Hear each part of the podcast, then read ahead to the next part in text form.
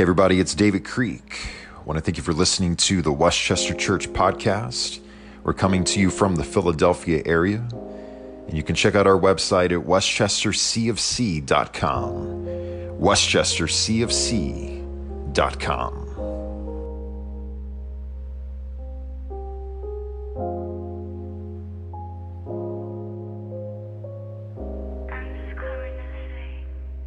Well, this morning's message is a word for the lost. My only area of expertise is losing things. I lose my wallet. I lose my phone. I lose the keys to the car and the keys to the house.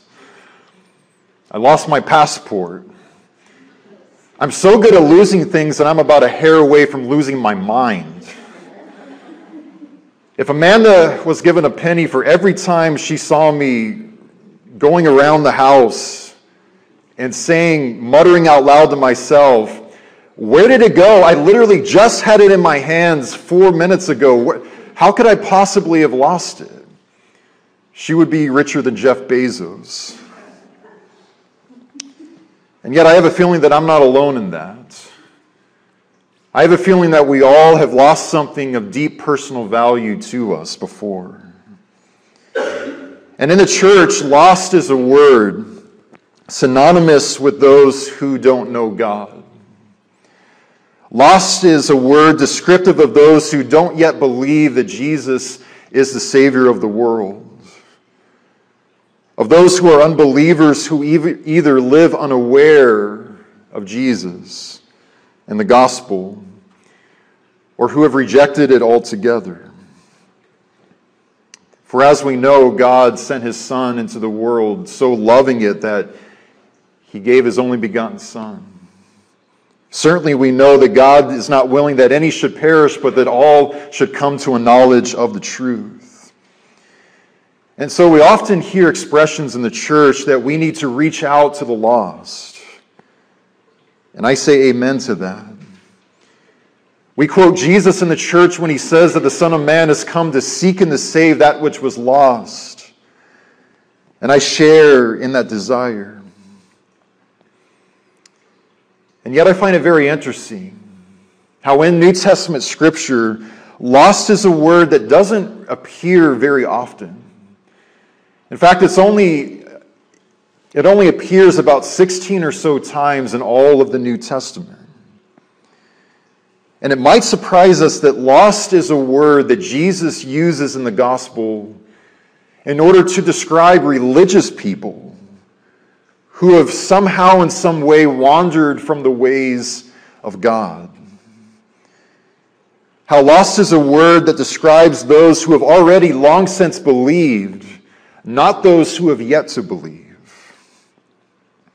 When that word lost originally appears in our text, it is a word which is translated as meaning one who is dying and one who is in the process of being destroyed. It's a person whose spirit is decaying. And spiritually speaking, they resemble what once was a beautiful rose that now is in the process of withering. I find it interesting that this word lost is the same word in its original language that the, that the disciples use at the sea storm.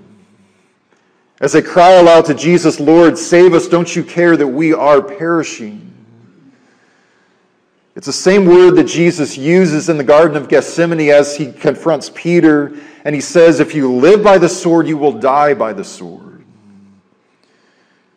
To live lusting for violence and for vengeance, according to Jesus, is to be in a state of lostness. And as we will see this morning in our text in Luke chapter 15, of the 16 or so times in the New Testament that the word lost makes an appearance on the page, six of those times roughly are in Luke chapter 15. In Luke chapter 15, we find the lost parables of Jesus, where the whole entire chapter, Jesus speaks very beautifully about that which is lost. And what inspires these lost parables is what we find in the opening two verses. Where in Luke chapter 15 and verse 1, we read, Luke says, Now the tax collectors and sinners were all drawing near to hear him. And the Pharisees and the scribes grumbled, saying, This man receives sinners, and he eats with them. Well, these religious enforcers, these religious instructors are looking around and they happen upon Jesus sitting at a table. He's sharing the intimacy of a meal with the kind of people in their society who they branded as the only sinners in town, as the real sinners. And so they're grumbling. They're very much offended at Jesus as he shares a meal with these people they label as sinners. And so they're looking at Jesus and they're saying, why, why would he be associating with these horrible, despicable, lost pagan sinners? Jesus being aware of their thoughts or, or what they're saying, perhaps, he responds by immediately launching into a parable. In fact, Jesus tells a series of parables that all carry the same premise, where something of great astronomical personal value is, is lost. But then, especially the joy and the euphoria that ensues when that which was lost becomes that which was found. And so Jesus begins and he says that, that it's possible that we can be lost like a sheep. And just about all of us know what this parable is frontwards and backwards, right? And yet, I want us to read this very closely, though. This is a picture that Jesus paints very beautifully of a shepherd. He's got a hundred sheep, right? But one day, one of those sheep wanders away and it becomes lost. I want us to notice very closely that this is not an outsider sheep, but rather this is a sheep that has long since already been in the pasture. This one lost sheep is part of the shepherd's flock. And yet, as sheep have the tendency of doing, it, it grows careless and it begins wandering off. Then it wanders a little bit further, then it wanders until ultimately it's wandered too far and now it's lost. And this lost sheep is doing something eventually that, that all lost sheep do, where it becomes paralyzed with fear. And all that it can do is cry aloud helplessly for its shepherds. And yet, notice the shepherd's response, though. I just want us to know that if there's any doubt in any heart this morning of whether or not we matter to Jesus, of whether or not we have worth in the eyes of God, all of that is laid to rest here. Where we find the shepherd, even though he's got 99 other sheep, he leaves the 99 in the open country. He stops everything that he does. He searches for that one lost lone sheep until he finds it. And Jesus says, when he has found his lone lost sheep, he lays it on his shoulders. He rejoices all the way back to the open country and to the open pasture. He brings it back to the other 99 sheep, calls together everybody who he knows, and says, Rejoice with me. Celebrate with me because this one lost sheep that I lost is now found. See, that is how important that is how irreplaceable, that is how valuable we are to Jesus. And as Jesus says in verse 7, just so I tell you, there will be more joy in heaven over one sinner who repents than 99 who feel that repentance is beneath them. Remember, he's speaking of the Pharisees here. Well, Jesus also says that we can also become lost like a coin. So Jesus tells another parable. It's, it's a woman in this instance in a house. She, she has 10 silver coins. She loses one of them. And yet again, notice that this is not a coin that she found in the mud in the streets. Rather, this is a coin that has already long since been in this woman's house. And yet she loses it some way and somehow. Well, a sheep is lost ultimately by its own carelessness and by its own wandering. And yet a coin becomes lost in a different way. Because after all, coins cannot just walk away and become lost on their own. A coin is ultimately lost by the carelessness of another. Although it's certainly true that we must all work out our own salvation, and that in a sense we are without excuse, it's also true that we have an influence in the lives of other people, either for better or for worse. How you treat me and how I treat you is very, very important. How I stand before you and speak to you as a minister of the gospel, how I speak to others when I take the word of God to them, that is very important. In fact, I'm going to be judged stricter because of that. And, and you know, I've met countless people who who once were, were very excited about the prospect of following Jesus, and yet who very soon after their baptisms, they lost that desire.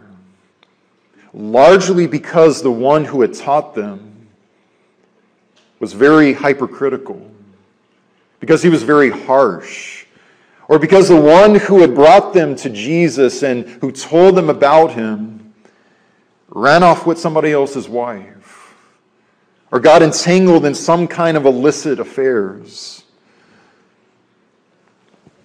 I've met a lot of lost coins in the world. Some returned, praise God, some never came back, were never recovered. But once again, in this parable, we see the astronomical value of something that was lost. Where even though it's true that this woman has nine other silver coins, her, her response is, I can't afford to lose even one of these coins. And so what does she do? She, she rips her house apart, searching every single crevice in the house until she has the coin in her hand once again. Once again, in, in this particular parable, we see her elation where we all know that feeling where, where we've torn the house apart looking for something. Finally, there it is. She calls together everybody who she knows and says, Let's throw a party, celebrate, rejoice with me because I found my lost coin. That's how valuable, that's how priceless, that's how utterly irreplaceable you and I are in the eyes of Jesus Christ. And then, most memorably of all, perhaps Jesus' greatest parable of all, he reveals to us that we can be lost like a son who goes to his wealthy father and demands his inheritance, and he leaves his father's estate. And yet again, notice that this is not a, not a stranger who's trespassing, but rather this is the father's son himself. This is somebody who has lived at his father's estate his whole entire life. And yet, as I said, he, he goes to his father and he no longer wants to live on his father's estate. And as Jesus tells this particular parable, I can promise you that the people listening to these words for the very first time would have been absolutely fuming because it was absolutely unheard of for, for a son to go to his father while he was still alive and full of life and demand his inheritance right now. To do so would be to disown your father. What he's saying to his father in so many other words is Dad, you are dead to me now. All I want is your money. I would rather have your money than to be called your son ever again. I'm out of here. And you better believe that the people listening to this parable at this part of it would have been thinking, no, no, no, no, no. He doesn't disown you. You disown him, Father. You let him know that you're not going to give him anything. that you're going to take his inheritance and give it to another person in the family. No, you send him packing and you tell him that he will never be your son ever again. And that he better never set foot anywhere near my estate ever again. But to their dismay, though, the father gives him his inheritance. Everybody's looking at Jesus like, What did you just say?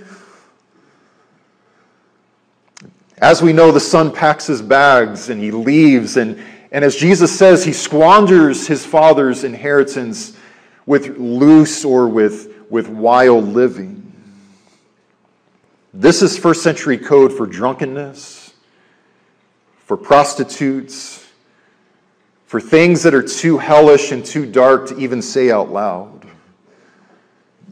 Just use your imagination. Well, he rides this roller coaster of, of indulgence until he very soon is, has blown through all of his father's inheritance. It's left him impoverished, it's left him starving, and it reaches the point where this Jewish man living in what would have been in the Decapolis, in this far distant country, this Jewish man now has a job feeding pigs of all things. These Jewish ears hearing this parable would have said, He's feeding pigs? Did you just, He's feeding pigs? And it's gotten so bad that he is now so hungry that this son of the king is that close, that close to getting down on his hands and knees in the mud and competing with the pigs for the last bite of the slop. And we see the self destruction in all of this.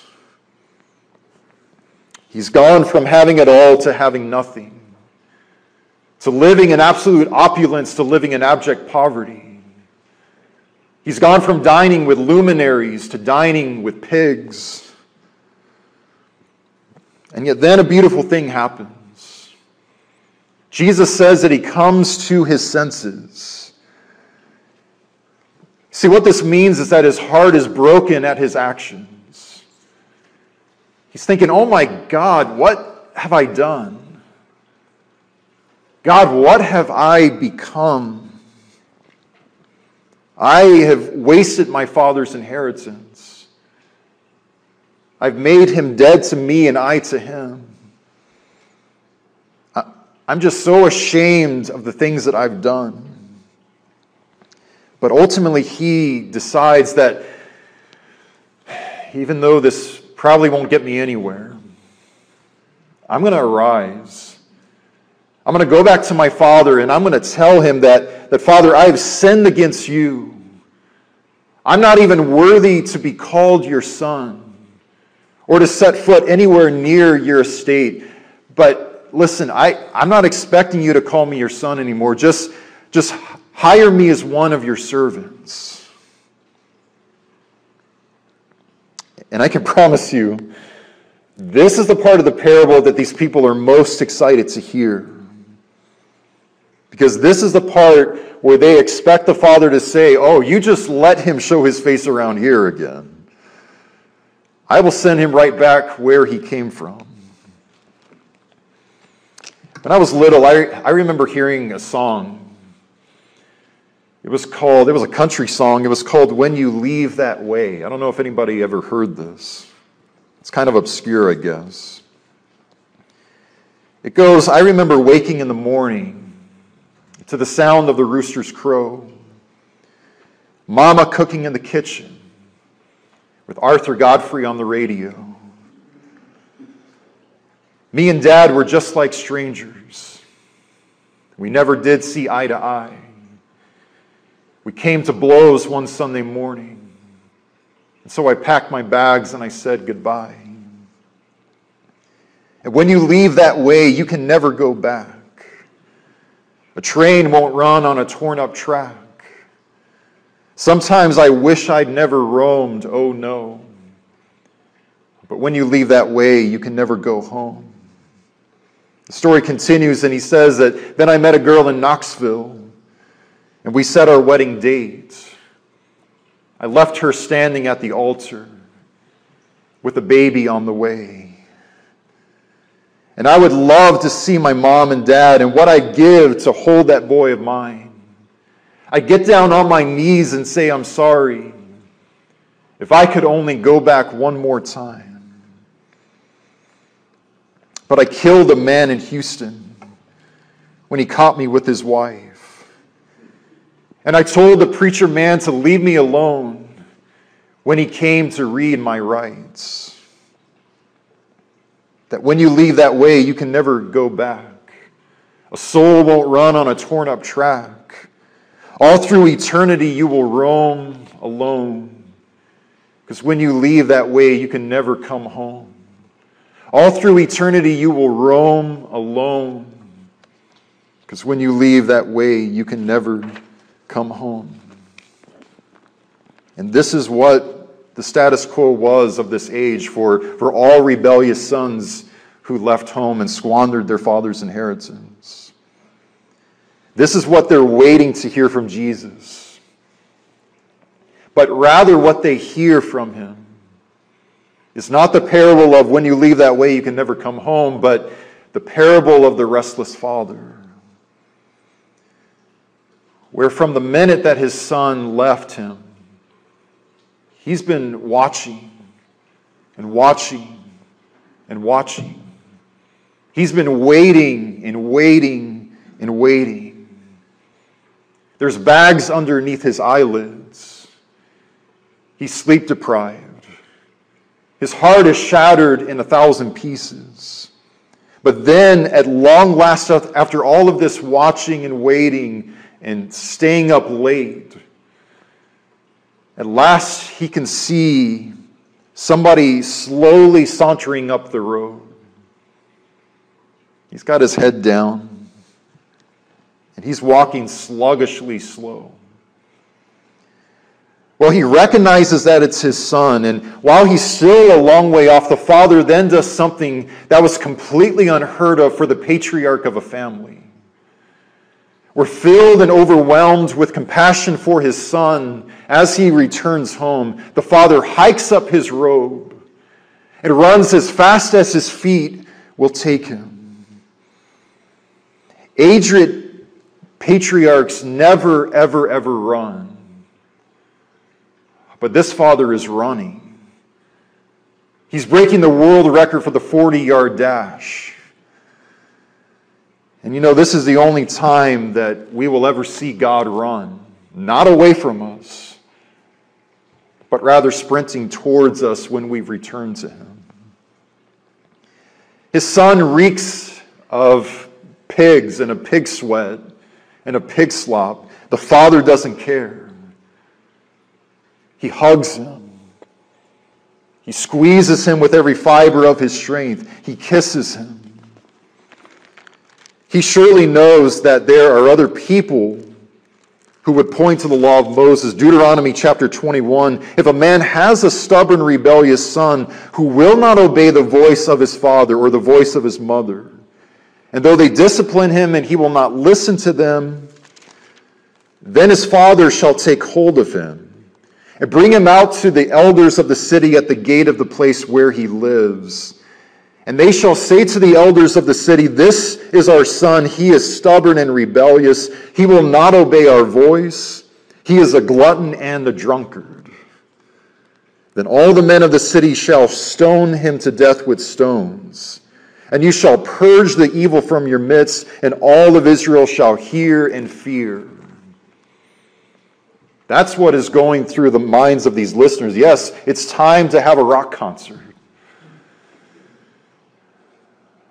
And yet I remember Jesus saying something in the Sermon on the Mount that he is he has come to fulfill the law, right? He doesn't even let his son reach his gate. He runs to his son before he can reach his gate. And he covers his son in the security of his arms, and he says, You just let somebody try to stone my son. If you want to stone him, you're going to have to stone me too. So he covers his son in his arms. He hears the shame emanating from his son. He, eh, you know, he just rattles off his speech. God, you know, Father, I, I've sinned against you and against heaven. I'm no longer worthy to.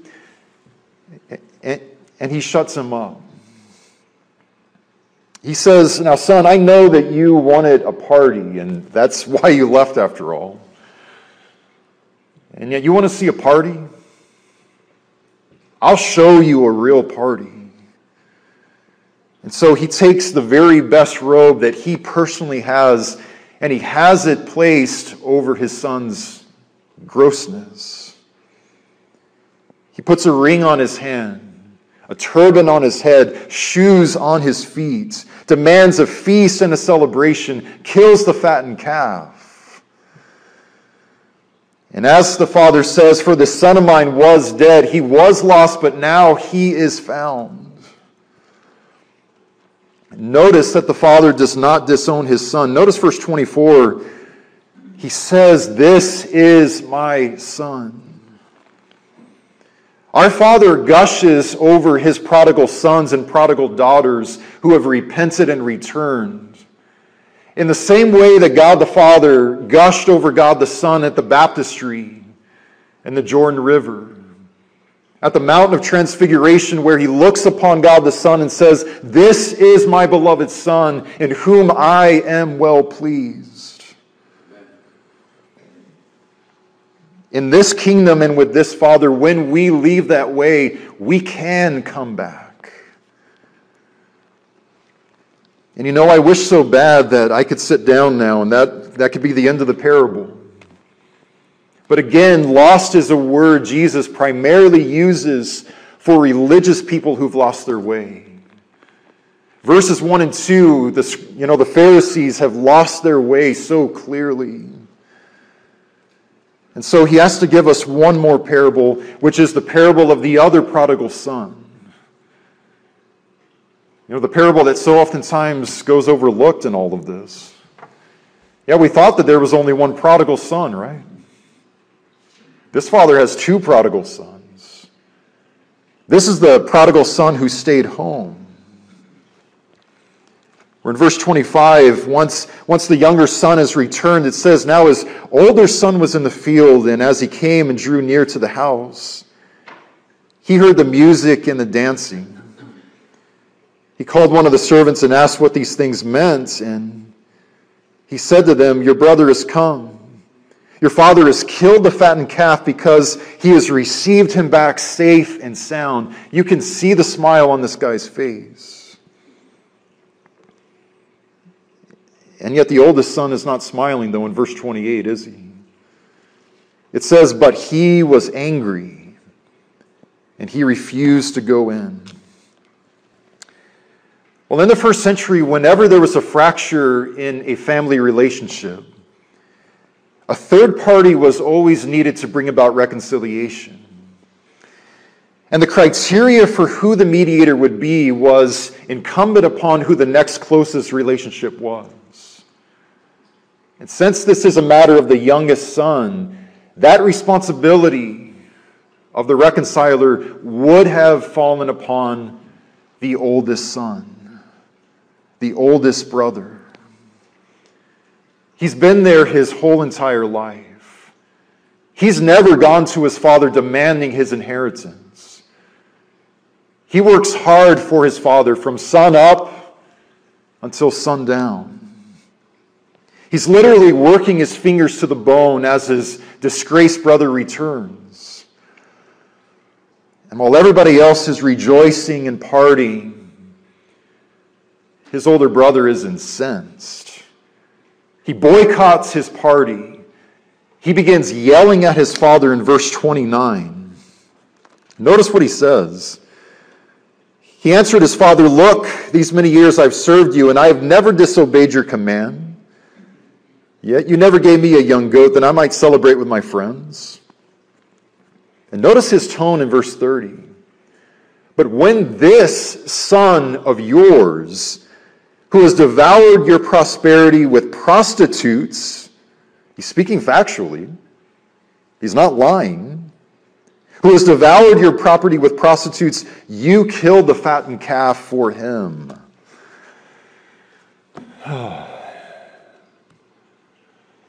At the root of his response is jealousness and selfishness. I want us to listen to verse 29 again, and I want us to count the personal pronouns that he uses. Verse 29, he says, Look, these many years I have served you, and I never disobeyed your command, yet you never gave me a young goat that I might celebrate with my friends. In only one sentence, he refers to himself five times I, I, me, I, my. What is he saying? He's saying, I am so much better than my brother is. I never would have wasted your inheritance with whores and with prostitutes. I never would have brought that kind of disgrace on your name. He's saying, Where is my recognition? Where's my party, Dad? See, this is the kind of guy who, just about whenever he opens his mouth, all that he ever seems to have are grievances and accusations. And I've met people in churches who remind me so much of this person. They're so much like this older brother. All they have are grievances and accusations. And you know, the older son is reminiscent of a person in the church who, who's very offended and disgusted by the way that God operates. And you know, every time that I read about this older brother and remember him, I've got to look at myself too, though. Because if I am not careful, if you are not careful, rather than having the spirit of the Father, this, this restless, compassionate Father, we can so easily have the spirit of the older brother. This older brother who keeps all of the rules, never misses a service always wears his Sunday best, has all the right answers in Bible class, but whose heart is full of rage and bitterness and self righteousness. It looks like he's got his act together to most people. And yet his spirit is decaying inside. He's not a beautiful, vibrant rose. He's, he's a withering rose. He's physically there and yet spiritually absent. And I wish it weren't true, but we live in a world that is full of prodigals who have returned to their church families, only to find a village full of enraged older brothers waiting for them. Rather than ecstatic, sleep deprived, restless fathers who heard mutterings. Can you, can you believe that she is showing her face here after what she did? And I think tragically, a lot of prodigals never get beyond the, the shame of, I am no longer worthy to be called your son or your daughter. And that's what happens when a person is made to feel shame for what they did way back when. And the best way that I've ever heard it described to me is that guilt is when we understand that we have made a mistake, and that is necessary. And yet, shame is when we've been made to feel that I am the mistake. You see, the older brother should have kept watch night and day for his brother. He should have raced his father to see who could weep on his brother's neck first. And yet, instead, as rejoicing breaks out at his brother's return, his reaction is, Who cares? What about me? You see, he's acting as if his brother is still on his hands and knees in the pig pen, not even realizing that his own heart is, has lost its way away from the ways of God so much more than his brothers ever had. And so, in closing this morning, to the elder son, and to a church full of people who want to honor God in our lives, to a world of religious people who can so easily wander from the ways of Jesus Christ and from the Sermon on the Mount. At the very end of Luke 15, Jesus reveals the Father's heart. And Jesus shows us the kind of hearts that is possible for us to have within us.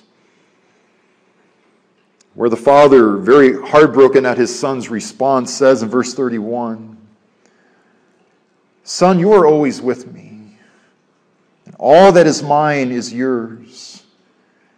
It was fitting to celebrate and be glad, for this your brother was dead and is alive.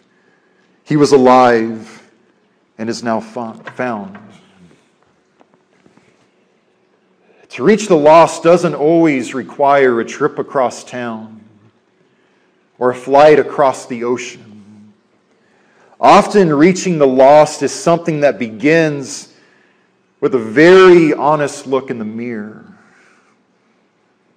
Because, after all, we can be lost like a sheep, lost primarily by its own carelessness and lust. We can play a role in someone being lost like a coin lost at least in part by our poor example.